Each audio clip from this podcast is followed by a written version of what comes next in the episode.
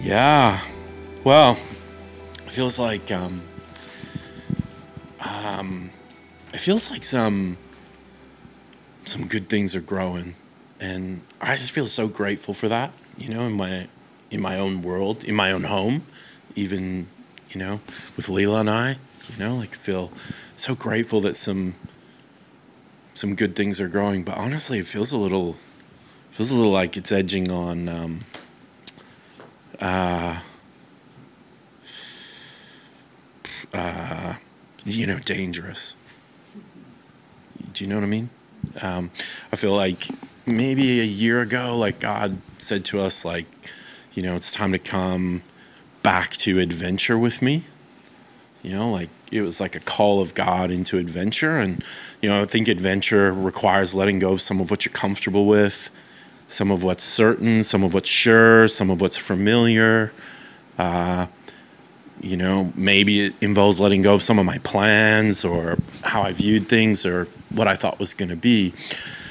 You know, uh, and I love adventure, but sometimes the cost of it feels a little bit like, ooh, you know, because adventure can go either way. Uh, you know, that's what makes it an adventure, right? Because without that, it's just kind of like, you know, going for a stroll or I don't, I don't know, don't quite know what terms to put it in, but I feel like, I feel like, um, uh, you know, this idea of, of having something firm, having the rock beneath our feet, having something safe gives us the courage to go out on an adventure. You know, when your life is under threat, when you're in a unsafe place or when things aren't sure, you know, adventure can't occur because we're in survival mode. I think we've gotten really accustomed to living in survival mode and adventure feeling too much.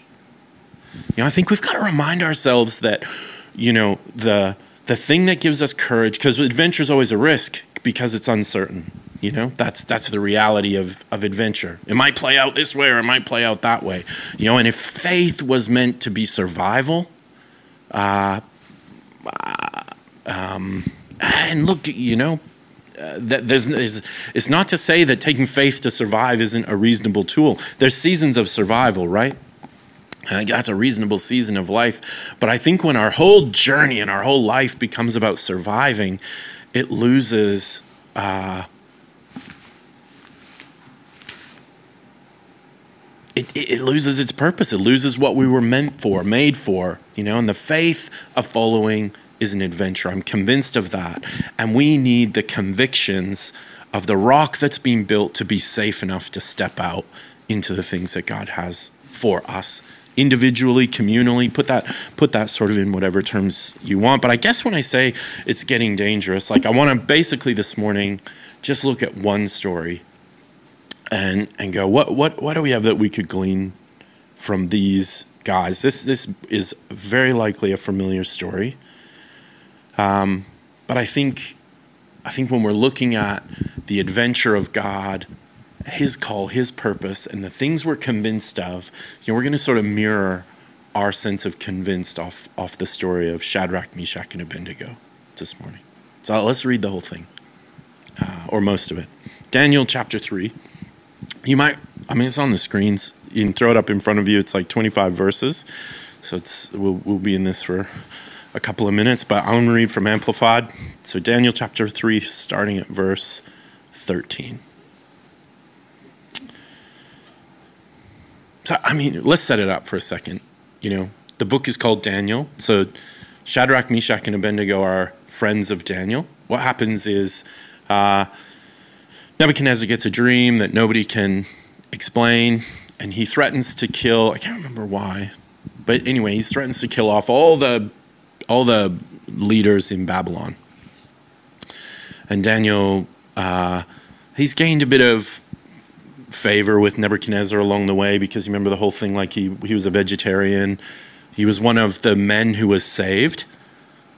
One of the strong men who was saved and he chose not to eat of the food of the land was a vegetarian, and basically he was he said to the king like, oh no, to his, to his superior, I'll, I'll be strong enough. God will make me strong enough, you know. And so he had started to gain a bit of a reputation of being a different dude who was on a different track. And anyway, so he stepped up and he said, hey, don't kill off all the leaders in Babylon. We'll, we'll sort out this dream for you. And he goes away and he prays and he asks God to interpret the dream. He interprets the dream. God shows him the dream that Nebuchadnezzar had. He comes to Nebuchadnezzar and he says, This is a dream you had, and this is what it means. Nebuchadnezzar goes, you you're a dude. Like there's something good going on with you. You got something true. Uh, and so daniel's giving some favor and so he says you and your mates can go and lead babylon. That's where uh, shadrach meshach and abednego get their gig. So they're like leaders in babylon and nebuchadnezzar keeps rocking on his road decides that he's going to make a golden statue and that whenever the music plays everybody's going to worship bow down and worship this statue. And he gets a report that these three dudes in Babylon are not doing it. So these three guys are friends of Daniel's, who Daniel put in place as leaders. Anyway, that's where we picked this story up. Nebuchadnezzar, in a furious rage, gave a command to bring Shadrach, Meshach, and Abednego. And these men were brought before the king. Nebuchadnezzar said to them, Is it true, Shadrach, Meshach, and Abednego, that you do not serve my gods or worship the golden image which I've set up? Now, if you're ready, when you hear the sound of the horn, the pipe, the lyre, the trigon, the harp, the dulcimer, we need the. We need, let's bring back the dulcimer. Do you reckon you could play one? I could try. Well, maybe we should Google. I think we should Google what that is. Anyway, and all kinds of music to fall down and worship the image which I have made. Very good. Very good. Now, if you're ready, when you hear this, anyway. But if you do not worship, you shall be thrown at once into the midst of a furnace of blazing fire. And what God is there who can rescue you out of my hands?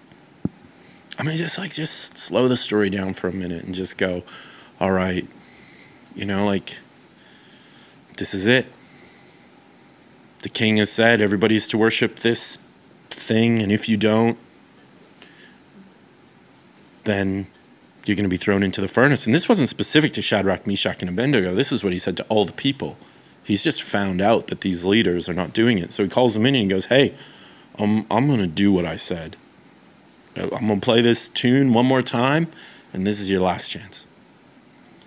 Now, like, just think of the conviction they had to have. Like, what, what convinced them? You know, because here, here their, here's their response. Shadrach, Meshach, and Abednego answered the king, Oh, Nebuchadnezzar, we, didn't, we don't need to answer you on this point. If it be so, our God, whom we serve, is able to rescue us from the furnace of blazing fire, and he will rescue us from your hand, O king. But even if he does not, let it be known to you, O king, that we are not going to serve your gods or worship the golden image that you have set up. This is like an in the moment reaction. You know, that's a that's a this is a this is a bold response. And and and the first thing that they say is he's able to rescue us. Like they were convinced. That that's their response our God is able to rescue us. Like, wh- how did they get convinced of that? What did they know? What did they experience? What stories had they held on to? They were convinced of the power of God to rescue them. They were convinced of it. They, they rolled everything in on that. And even if He doesn't, that's going to be better than worshiping you. What were they convinced of? That, that, their whole life was pointed towards God, and they said, no matter what, this is what we're in for. This we're in. We're all in on this deal. Doesn't matter. Chuck me in the furnace. End my life here. Ah, that is a. They are. They have got some conviction. You can't fake that. Religion won't produce that. Obedience won't produce that. Does you can't fake that moment. You're not doing that to look good for a reputation, to sound right. This is a this comes from something deeper. This they are convinced, completely convinced of God's power to accomplish something good for them, even if it means their death. Anyway, it goes on.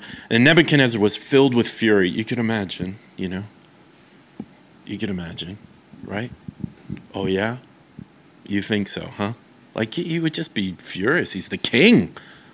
Who can speak out against me? Who can, you know, he would. He would be so mad.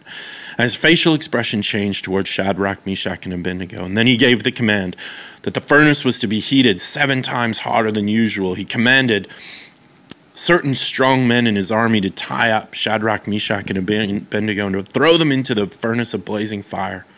These three men were tied up in their trousers, their coats, their turbans, and their clothes, and were thrown into the midst of the furnace of blazing fire.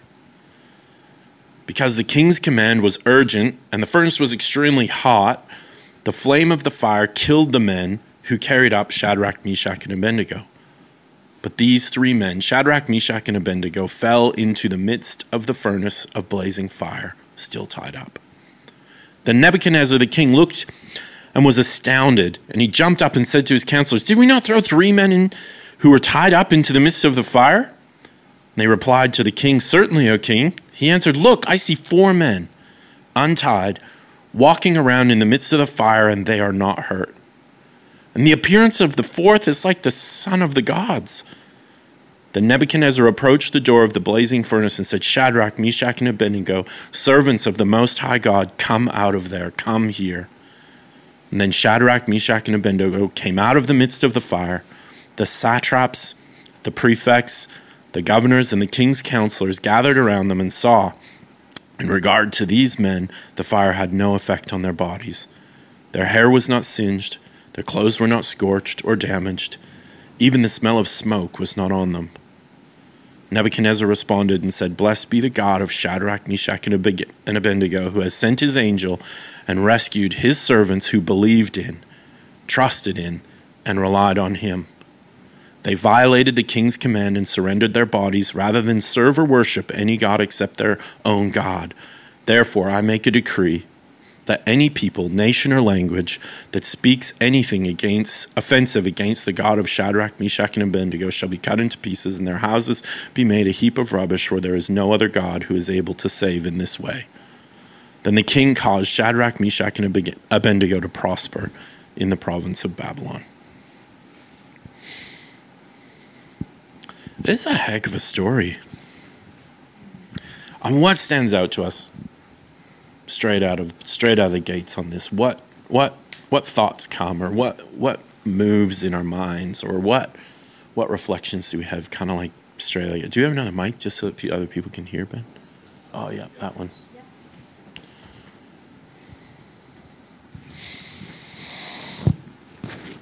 Yeah, what what like pops to mind for us in the mix of this?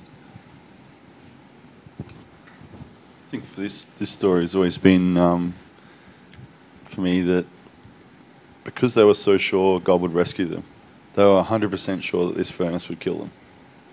So you're not you're not sure, you know what I mean? Like it was they weren't they weren't like worried about dying. They were confident of being rescued. Yeah. From death. So you're 100% sure that like this furnace is going to kill them. And then you've got a king that goes, right, so we've got this 100% you're going to die scenario, we're timesing it by seven. Mm. you know, or an amount.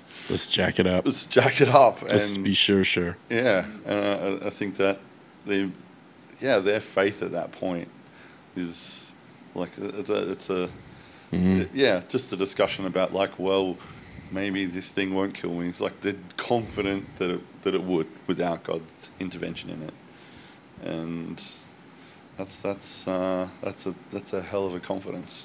It's a big deal just a big deal. Yeah. What else? What sticks out to us? The um, walking, or the death and rebirth in the fire, um, and again the the rock of conviction can no one can deny that. Not even a king can deny that. No one can shake it, but it is a process still that requires sacrifice. While you know mm. the the passage of which isn't easy, it's hard, Yeah. and it takes the ultimate faith and and a spiritual death Yeah. and reborn. Yeah. Yeah. Fire. I think the thing that stands out the most to me is like the the lack of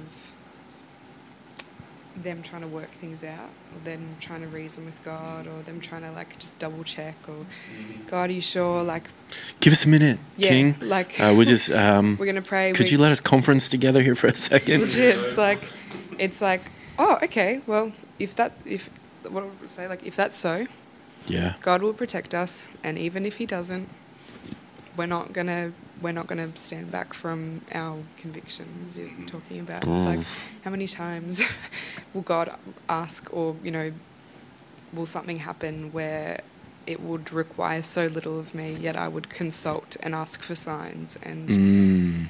you know, require God to make my faith a little, you know, less difficult. Right. Meanwhile, these three men are faced with the furnace, and there's like, there's no check in, there's no touch point. It's just, I know who my God is, and that's that. It's just like, whoa. Mm. That's cool. Yeah. Yeah. I wonder who opened their mouth first. You know, can you imagine you standing there, you're Shadrach, Abednego's, bring it. Abednego's like, what? Uh, um, yeah. Okay. I guess so. I'm, I'm with, I'm with Shad. uh, anyway, sorry. Go ahead. Um, I think one of the biggest thing that stands out for me is just the the plain miracle that happened. Like we read out this story and it just hit me like a ton of bricks again. I'm like, these guys were they were in a boiling hot furnace and they weren't the heat, the fire didn't touch them. Like mm. what a huge miracle that is. And mm. I don't want to just read scripture and hear stories like that and go, Wow, mm. that that's cool. Cool story. What a miracle.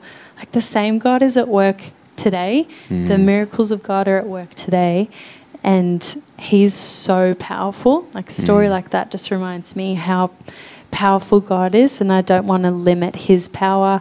I want to give, I want my life to give His power permission to work and to flow and to be present. Yeah. So I just think the just the plain miracle of that story is crazy inspiring.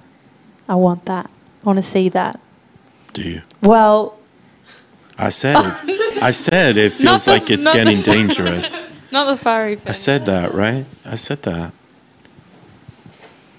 Yeah. I think what I've always appreciated about this story is um, like you had a whole pagan kingdom under Nebuchadnezzar, Yeah. and then like it actually turned him around to the way of the God of Israel.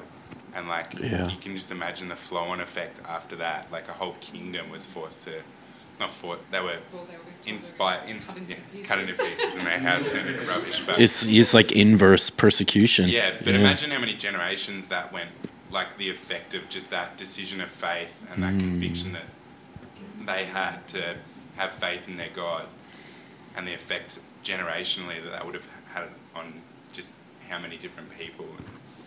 And, mm, I just really appreciate that about the story. Yeah. Yeah. Yeah, I think my reflections were similar to yours, Tim. Like, just feeling like, I think, first of all, really grateful for standing on the shoulders of like great men like that, that um, we have those stories to like reflect back on. And like, our faith and journey is where it is because of stories and testimonies like that.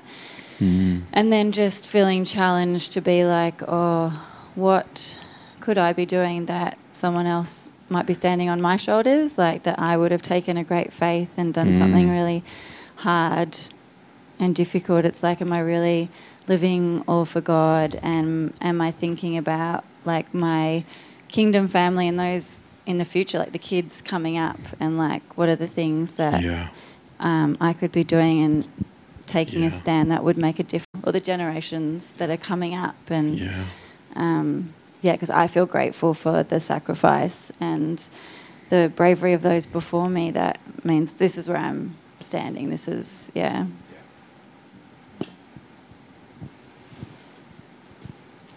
It's hard to think that they wouldn't be stepping on those, like people before them too. So, just trying to think whether it's because it's like in because this is like Kings two, like this time, and so this is like Kings one is like uh, the story of um, like the Baal and and the the wetting of a you know same thing is like you know Mhm. the, this is we're making Yeah. like idol worship. Do you know Yeah. how much like we, we should stand against this? Do you know? Mm. You go, you can do whatever you want. We'll we'll we'll burn our things. We'll toss water on it. We'll. It's sort of like the same. It's it's a different context, but it's the same extreme. It's like Yeah. okay, you want to do that? You can put put some wood down there, put your altar on there, and then we'll do one for ours.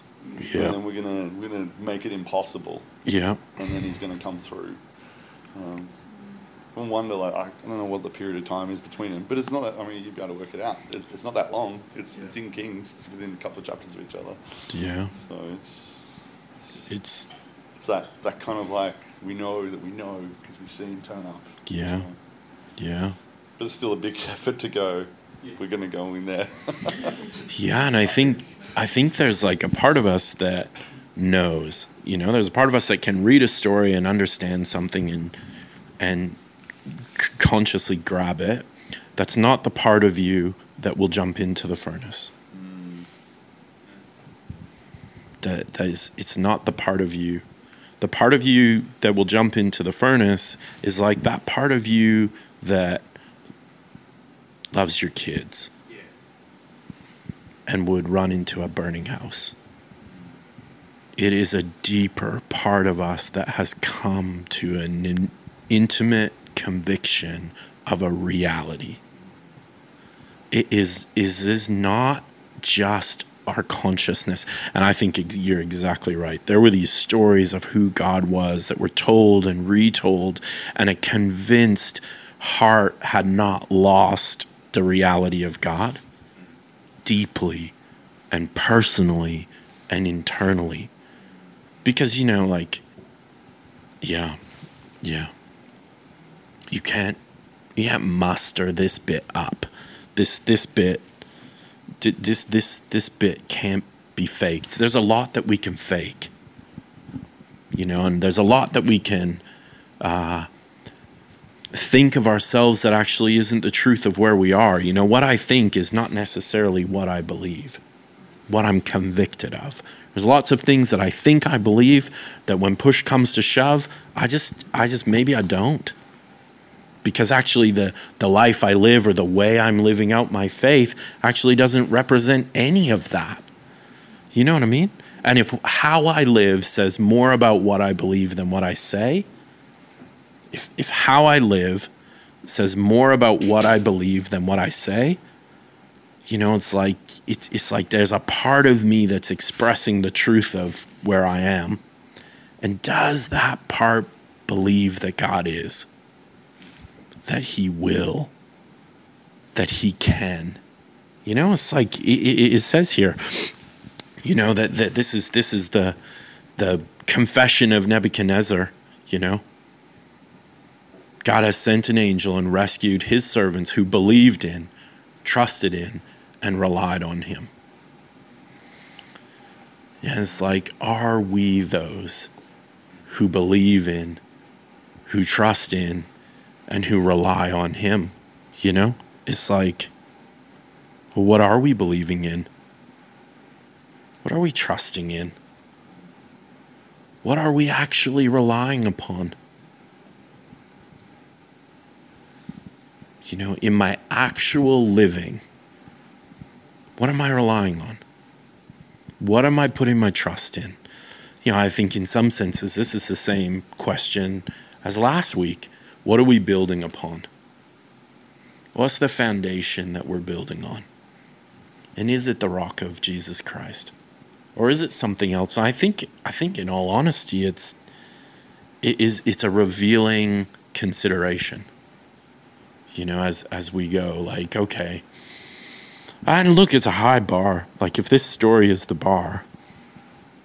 Uh, but I know I don't know I don't know about you, but I read this story and it's like a little bit like what you were saying, Ali. It was like something in me got excited about the adventure of seeing God do what only God can do. I didn't feel in this story the fear of the furnace, and part of that is that we know the end. You know, but imagine if this story was your life and you don't know the end. Because adventure has an uncertain outcome. And these guys, as certain as they were, it was still some degree of uncertainty because they said, but if he doesn't, we're still not bowing down to you. And it's like, okay, what God adventures am I saying no to? Because it's an uncertain outcome. Because actually I'm believing in and trusting in and relying on something else, or actually the foundation that I'm building on is something other than God. It's like, you know, I think that's prevalent for us. I think it's relevant for us. But, you know, there's something a, a, couple of things stand out to me in this, and then we'll, we'll kick this out for discussion pretty quickly here. But first, there was three of them. You know, something had been growing amongst these men, and they were friends of Daniel, and there was something on the life of this man that was passionate about God and ready to stand for him and believed in who he was and was seeing God come through. They'd seen the strength that their God had provided. You know, the first thing that they did wasn't jump into the furnace. The first thing that this little crew of people did was said, Hey, we'll just eat the vegetables and we'll believe we're going to be strong enough without the meat. That's a little bit more accessible, right? And hey, if, if it doesn't work out, then you just you then kick us out. But you know that was their first step, and they were like, "Wow, like God's coming through for us." And it's like, if we start with this story as the beginning of the conviction building process, you know, it's, it's too big a step. But what is it in front of you today that is like the God invited step in that is building a confident trust and reliance upon Him that goes, He is, He will, He can, because that's got to grow. And how, and, and we are the only source of limiting that. You know, it's like not everybody has to be a Shadrach, Meshach, and Abednego, but somebody's got to be. Somebody's got to give them give their life to this process of letting God become so sure and so firm and so real and so true that there's nothing my life wouldn't give itself to. You, do you know what I mean? And it's like, well, well, let's not start there and go, would you die? That's a that's because that's a that's a that's a that's a, okay. It's just like, well, well, would you adjust? Would, would, you, would you be uncomfortable? Or would you be unsure? You know, it's like just start there. And, and it's like, but, but what God invitations are we saying no to because actually we're building upon some other source of confidence? You know, I think it's there. I think we're asking of life to be comfortable, or I think we're asking of finances to be secure, or I think we're asking of relationships to be stable, or we think we're asking of, you know, whatever, whatever the whatever the things might be. I, I don't know what they are, but I look at it. I look at my own story of conviction building. And I think we can't ask the question, do I have the conviction of Shadrach, Meshach, and Abednego? I think what we need to ask the question of, am I living a relationship with God that's seeing an increasing of conviction? Am I more convinced this year than I was last year? And am I more ready and prepared today to say yes to God than I was a year ago? Or have I started to build on something else and actually it isn't serving? Do, do you know what I mean? Because I look at it and I go, well, the first thing God asked me to do wasn't move countries. The first thing God asked me to do in, in my journey with hearing Him and stepping in and gaining conviction, you know, I, I, I was like 17 years old, uh, read something that said, God will speak to you. Two, about two, two weeks later, went back to, to uni, and God said to me, I needed some money, I needed a job And I I went to work at a petrol station. I just felt like, oh, this isn't right. Like I'm not I don't think I'm meant to do this. And someone came to me and said, Would you go to this town and spend weekends there in this country town in the middle of nowhere and be the youth pastor? Now I'm in university. Weekends are a lot of fun. I live in dorm. This is a Christian university, so it's a Christian kind of fun. you know, you know what I'm saying, right? You know, but we still found some ways to have fun. You know, not debaucherous fun, just fun, fun. And I was like, oh man, I'm gonna miss out. You know, and then I was like, oh, I go to church with my family, and actually, my family's a real team and a whole pack of my friends go home every Sunday with me for lunch. Like half the uni comes with me, and we fill my mom's house with young people, and she loves that. And I'm like, oh man, I'm gonna have to give up church with my family. Gonna have to give up fun with my friends and go like stay in some old person's house in some town to be a youth pastor. Mm. God's like, Brad, it's me. Will you say yes? Will you trust me with your family? Will you trust me for your future? That's like, that's not a really tough thing. That's the first thing I said yes to. The voice of God leading me somewhere. And I went, and actually, that youth group, you know, it was like six kids. It was like, we're not talking like, wow, go be a youth pastor. with six kids in a town. You know, about 18 months later, it was like 60 kids. And it was cool things happening. And it was worth it it was worth it. And then, uh, you know, it was a year later that God said, Would you drop out of uni and would you move to Australia? And I was like, Well, that was bigger. And, and, and I could take the faith that had grown in going to the little town an hour and a half away and letting go of some things that seemed great. And now he was going to take that seed that had grown and he was going to sow it, and something bigger was going to get asked. And would I let go of something bigger? my education, my future, my vocation, the idea of being a psychologist, the idea of what I take and would I let that die? And would had, did I have enough conviction that God was good and I was going to have what I needed to go and take this bigger step? And then from there, it, it just it just keeps going. You know, would you leave everything that's comfortable and move to Africa? Would you come away and not have enough money? And and, and faith is growing and reliance is growing and trust is growing. My God is, my God is, my God is. He is. Whatever He says is going to be safe. Whatever He is. You know, we get ourselves out on, on a holiday that He has to go on and we're going to run out of money. And God says, keep going. You're not going to run out of cash. This is my gift. And then on three days before, we're not going to have money for petrol and we're going to be stuck in the middle of nowhere. $10,000 comes unexpectedly out of nowhere. We become convinced God provides. God provides. God provides. You know, it's like story after story, thing after thing. Are we positioning ourselves to let conviction grow? Are we com- positioning ourselves to let our heart be moved by a God who reaches into our lives and says, You can trust me, you can rely on me? And what would he spend that on? For himself. I feel like we, I preach this all the time, and I'm so sorry. I feel like someone needs to talk about something else, you know? Because it's like, you know, I feel like we've settled for something less than trusting and relying on Him and letting conviction grow and believing that the adventure of the life of God is never too small, it's never too little. You know, we sit here with this little group of people in a circle talking about the things of God. It's enough because He's here, because He said, do this. I, mean, this is we're not doing this because I think, oh, this would be a really fun way to spend my Sundays, or oh, this is a great vision for life. Like it's just like, no, God said this matters to me. You know, we are here because I believe this matters to God.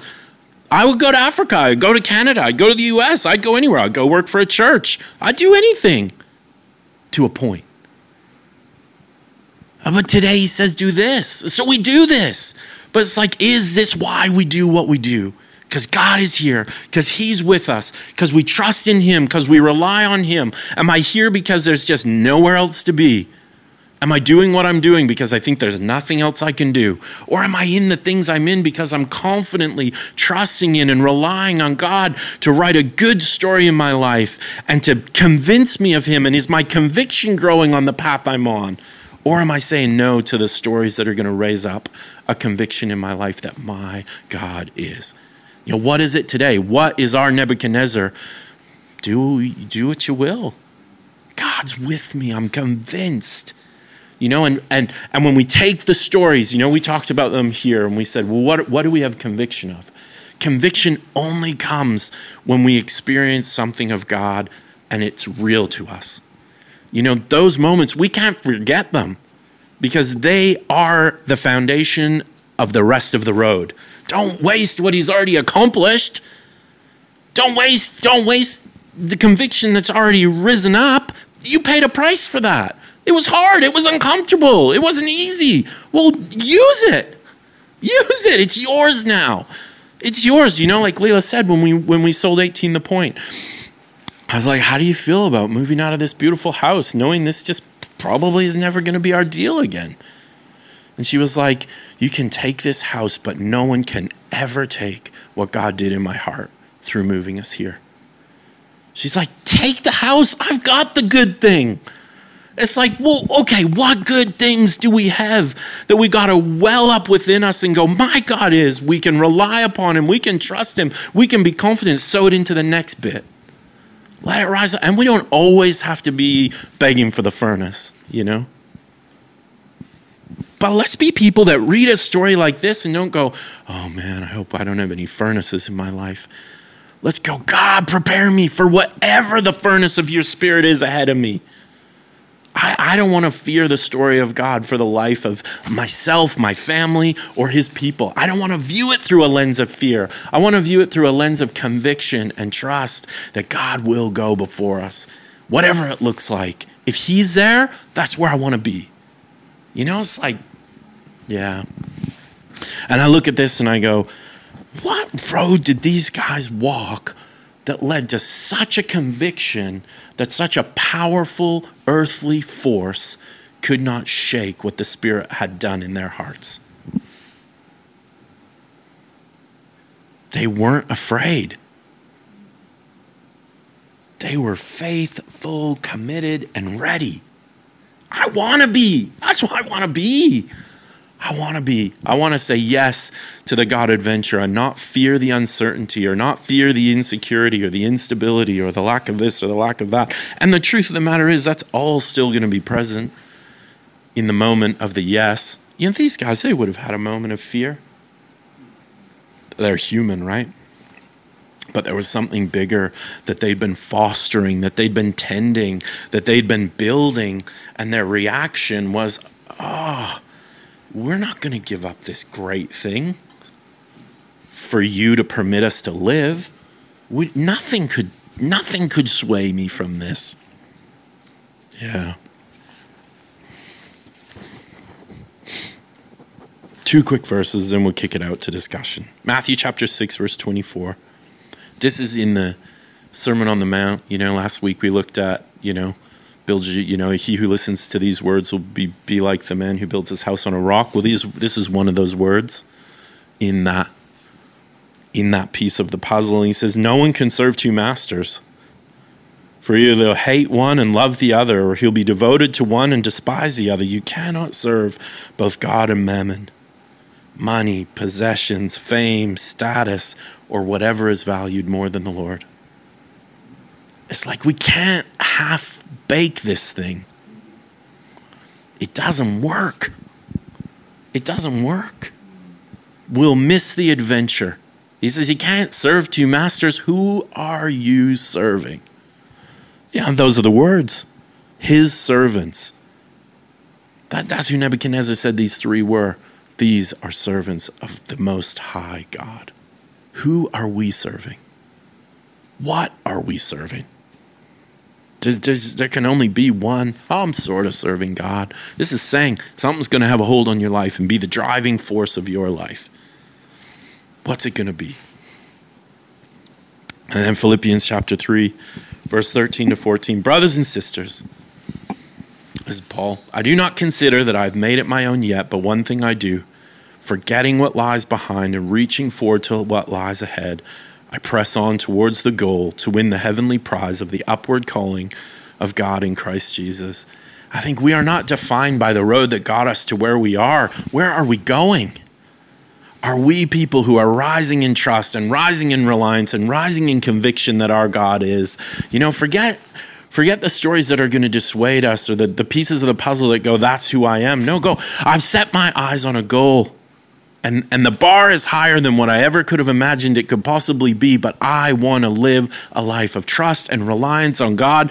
I want a God adventure, whatever that might look like. And sometimes adventure looks like the most boring, most, you know, sometimes the thing I'm taking faith for is, uh, is raising kids. Oh man, do, do kids make your world small or what? You know? Right? They keep you at home. They have to go to school you know? Well i mean there's all sorts of things with kids but anyway I don't, kids are amazing. We're happy about them as well. But it's like you know we can't ask for the adventure to be something outside of what it's intended to be. It's like i'm taking faith for the thing that god's called me to and the place that he has planted me and i'm believing that he's going to use it as an adventure. Yeah focused on what's ahead. All right let's jump into some groups. Let's talk about this idea of conviction